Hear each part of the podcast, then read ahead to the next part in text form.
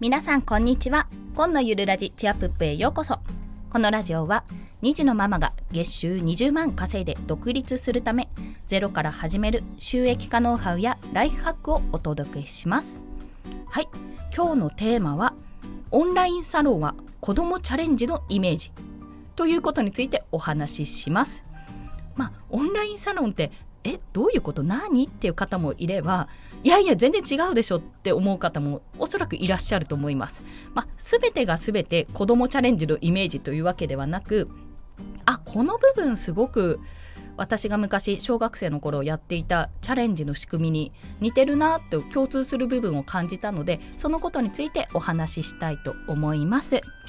まずまあ、オンラインサロンっていうものと子どもチャレンジっていうものがそれぞれどういったことか 何なのかっていうことについて説明をしますね。さっくりと。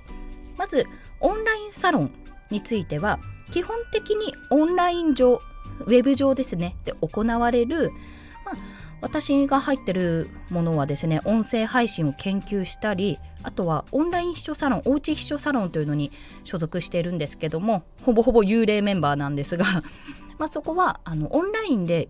オンライン秘書という仕事に対して、まあ、オンラインで何をするか、まあ、どういった業務があってどういった仕事があってあとこんな仕事やってくれる人いませんかとかそういった情報も流れてくるようなサロンがあります。まあ、そのようにそれぞれ目的を持った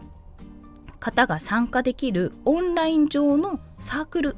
のようなものをイメージしてもらえたらと思います。でこれ入会に、まあ、例えば料金がかかったりあとは無料だけどまあ無料だけどというか無料のあのサークルサークルじゃないんですよ。オンラインサロンもあるんですよ。おそらく探せばありますし私も知っているものもあるんですけども、まあ、でも人数がこう限定されていたりとか、まあ、いろんなねパターンがあります。それはオーナーさんのあのそれぞれの考え方によって、まあ、運営の仕方も異なっていたり料金設定とかそういったこともそれぞれ異なります。それがオンラインサロンというものです。で子どもチャレンジはあの育児中の方でねもしかするとご存知もしくはやってる方もいらっしゃるかもしれないです。あと私世代30半ば世代は分かんない。結構ね私の頃ってやっぱ小学生チャレンジやってる子だいぶいたんですよね。Z 界はどちらかというと私立組で 私立に行きたいっていう組で、まあ、チャレンジはなんとなくやりたい私みたいに、まあ、景品目当ての子とか いたと思うんですよね。まあ、その子どもチャレンジというものは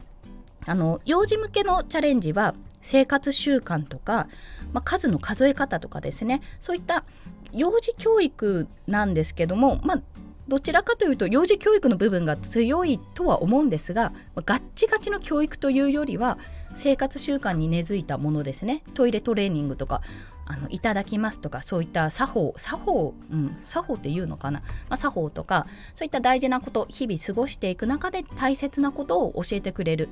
そんな教材なんですよ。で私は実は幼児の方はやったことないんですけど結構ね YouTube に公式の動画が上がってて8月号夏号はこんなものがあるよみたいなね そんな動画が流れてるんですよ。で島次郎でおなじみ、まあ、島次郎のアニメとか動画とか上がっているとイメージがつきやすいかなって思います。ちょっとね教育的な要素の入った教えが教訓が入ったねアニメがあったりするので是非それはねご興味ある方はご覧いただければと思うんですけども、まあ、今回は小学生がやるチャレンジというものこれは毎月テキストが送られてくるんですね。国語算数あと理科社会年齢が学年が上がると理科社会とかあったりするもので今英語もあるのかな？もしかすると。ちょっと今のはわからないんですけども私の時代は、まあ、多くても4教科。それを、まあ、毎日もしくは 私みたいにあやばいもう課題やんなきゃいけないからやらなきゃってまとめてやる子もいたと思います。でそこであの月に1回テストがあってそのテキストの最後についてるんですけどもそれを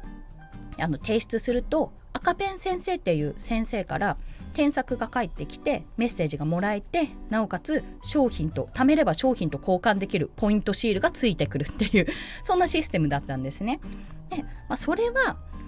なんでオンラインサロンと通ずるかというと赤ペン先生って正直顔も実際の名前も女か男もわからない。ただ字しかわからない。そんなイメージなんですよ。というかそういう人なんですよ。というのは赤ペン先生自体あの応募があるように結構ねいろんな方がやってるんですよね。私の知り合いの方も赤ペン先生やっていた方いらしたみたいなんですよね。私のというは私の母の知り合いですけど。で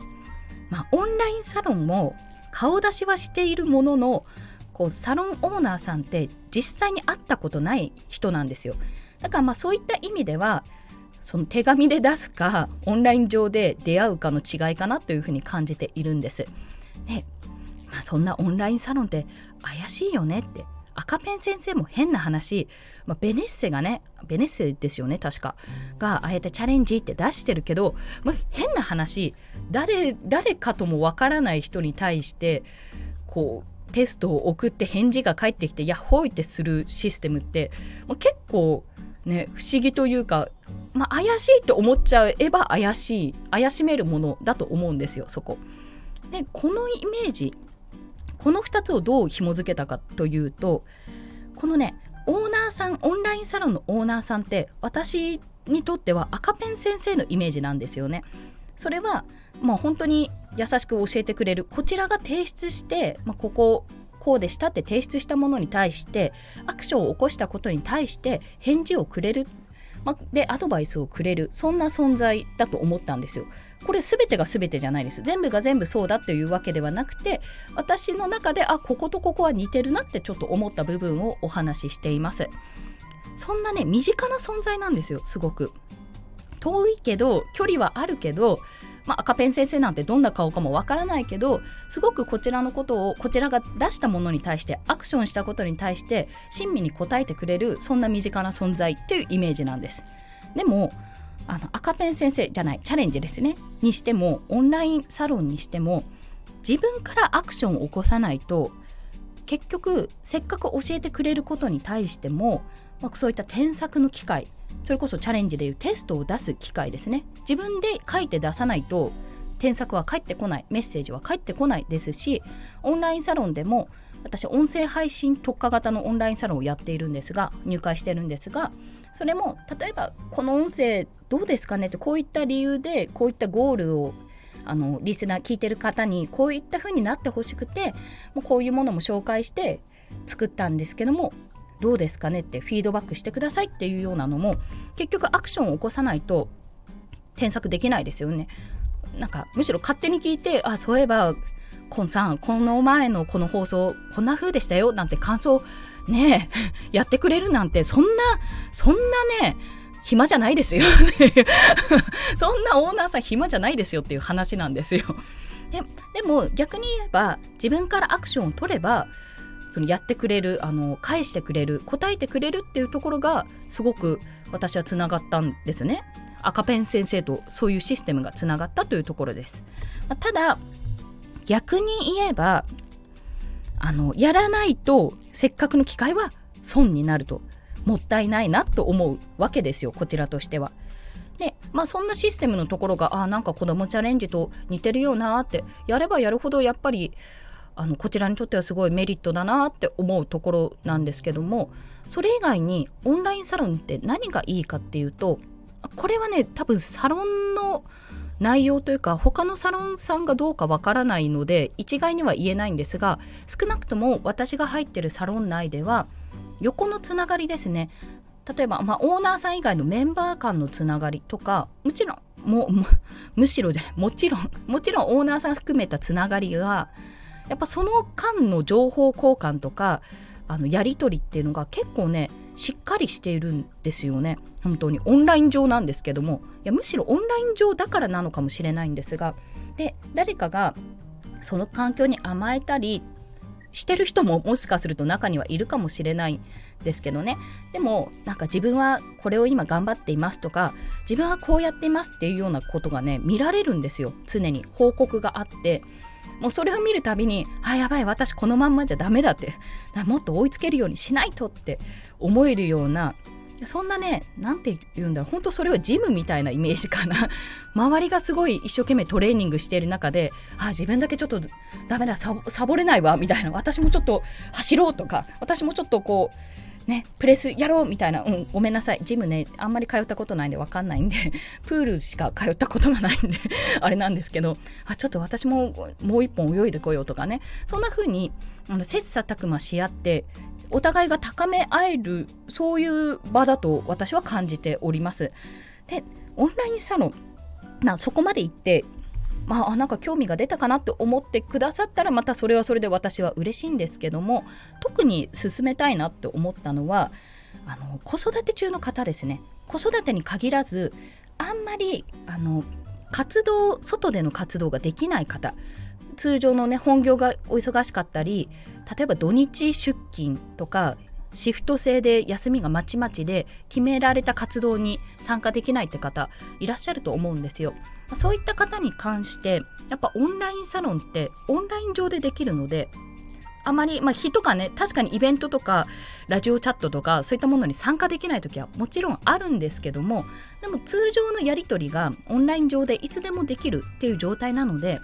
なかなか活動に参加ができない。なかなか外出できない。もう子連れで行けないっていうような方には私はそういったオンラインサロンに参加することがあすごく学びになるし自分でもっと何かしたいって思った時にその後押しをしてくれる。というか勝手になんか自分で尻が叩かれるような そんなイメージで使えるなとそういう場であるなと感じているわけです。そう2つの意味合いがあって1つは自分で自分からアクションを起こさないといけないとかアクションを起こさないと結局意味がないっていうそういった場ですね。そういった関門がまず1つあるというところ。まあ、2つ目はなかなか外出ができないとかリアルのねオフラインでの会合活動に参加ができないっていう人でも気軽に参加ができる。要は自分の都合自分のコントロール下で学ぶことができる。というその2点において私はオンラインサロンってとても素敵だと思うし子どもチャレンジとね似ているなとそう思ったわけです。これこの2点まとめたのでこれちゃんと概要欄に載せますね まあそんな形でふと思ったお話オンラインサロンって子どもチャレンジと似ている部分があるなというそんなお話をさせていただきましたそして今日の合わせて聞きたいというところなんですが現在私が所属している3つのオンラインサロンについてお話しします。そのうち2つは月額制でそのうちの1つはえっと、教材を買ったら漏れなくついてくるっていうような形で副副産物というより特典ですね。あの特典としてついてくるものがあるのでそちらについてご紹介をします。一つ目が、えっと、音声配信特化型オンラインサロンポッドキャストラボ通称 P ラボです。こちらボイシーパーソナリティでおなじみのボイスブロガー周平さん神田。周平さんのがオーナーをされているサロンでこちらクラブハウスにもねあの毎日登場されていて そう私ちょっとその時間帯参加できないんですけどもあのすごい音声配信に関して研究熱心な方々がメンバーにもうというかもうほぼほぼというか全員ですね。全員そうなのですごくね感化されるし初心者の方でもやっぱ先人が先人がたくさんいらっしゃるのでいろんな情報をいただけてすごくありがたいサロンの一つでございます。そして2つ目がおうち秘書サロンこれはオンライン秘書というみんなね仕事に興味があって集まってきている方々なんですけどもここのすごいところはあのもうオーナーさんもゆりえもんさんって方なんですがオーナーさんゆりえもんさんも含め参加者全員がやっぱりすごくアグレッシブ活動的でサロンの運営も全員でこう全員というかメンバー間でやるしもちろんそうなんですけどあと仕事をこんな仕事あるけどやるっていう時にあやりますっていうような本当にねアグレッシブ活動的 本当に2度も言っちゃったそんな方々が多くてあのやっぱちょっとな在宅で仕事をしたいけどでも何ができるか分かんないしなとかいやなんかやっぱ一人でこう独立するの不安だなって思う方はこのおうち秘書サロンおうち秘書オンライン秘書というものにあの一回目を通してもらってこれね本も出てるのでそちらもリンク貼っておきますねそちらに目を通していただいてあ自分でもできそうだなっておそらく感じると思うんですねやってきたことがあるならば。まあ、そういったことであの何かのきっかけに取っかかりになるかと思いますのでもしあのやってみようかなと思う方はよろしければサロンも覗いてみてください。で最後が Kindle 攻略ラボだったっけな？ごめんなさい。えっと、杉兄さん。スタンド FM でも放送されている杉兄さんなんですけども、これは、こちらはね、教材付きの、というか教材を購入したら特典としてついてくる参加ができるサロンですが、5月31日までなんですよ、こちら。期間限定サロンでして、まあ、それまでの間に Kindle を出すぞっていうメンバーが揃っている参加ができるサロンでございます。もうねすでに出されてる方出版されてる方何名かいらっしゃいますしここ何がいいかってあの Kindle 本ってただただ出版すればいいってももちろんできるんですけども出版の仕方を一から教えてもらえる、まあ、そういったコラムがとか教材が出ているというのもありますしこのねすごいのあのジャンルですよ。どういったジャンルであったら1位を狙えるかとか目次とかタイトルとかもこの方がいいですよとかこういう風にするとどうだろうっていうような形で内容やそういったタイトルとかそういったことを無料ですよ。あの参加したらそういったことを教えてくれるわけですよ。自分からアクションを起こせば、まあ、そういった意味で Kindle 本出してみたいけどちょっとなんかあのなんだろうなんかちゃんと出したいなとかなんかちょっと不安だなって思う方は入った方が私はお得だと思っております、まあ、実際私今 Kindle 本ちょっとちょこちょこしか着手できてないんですけどもそこをですね。もうちょっと強化して形になってきたら添削お願いしますとかフィードバックお願いしますというような形で出しそう。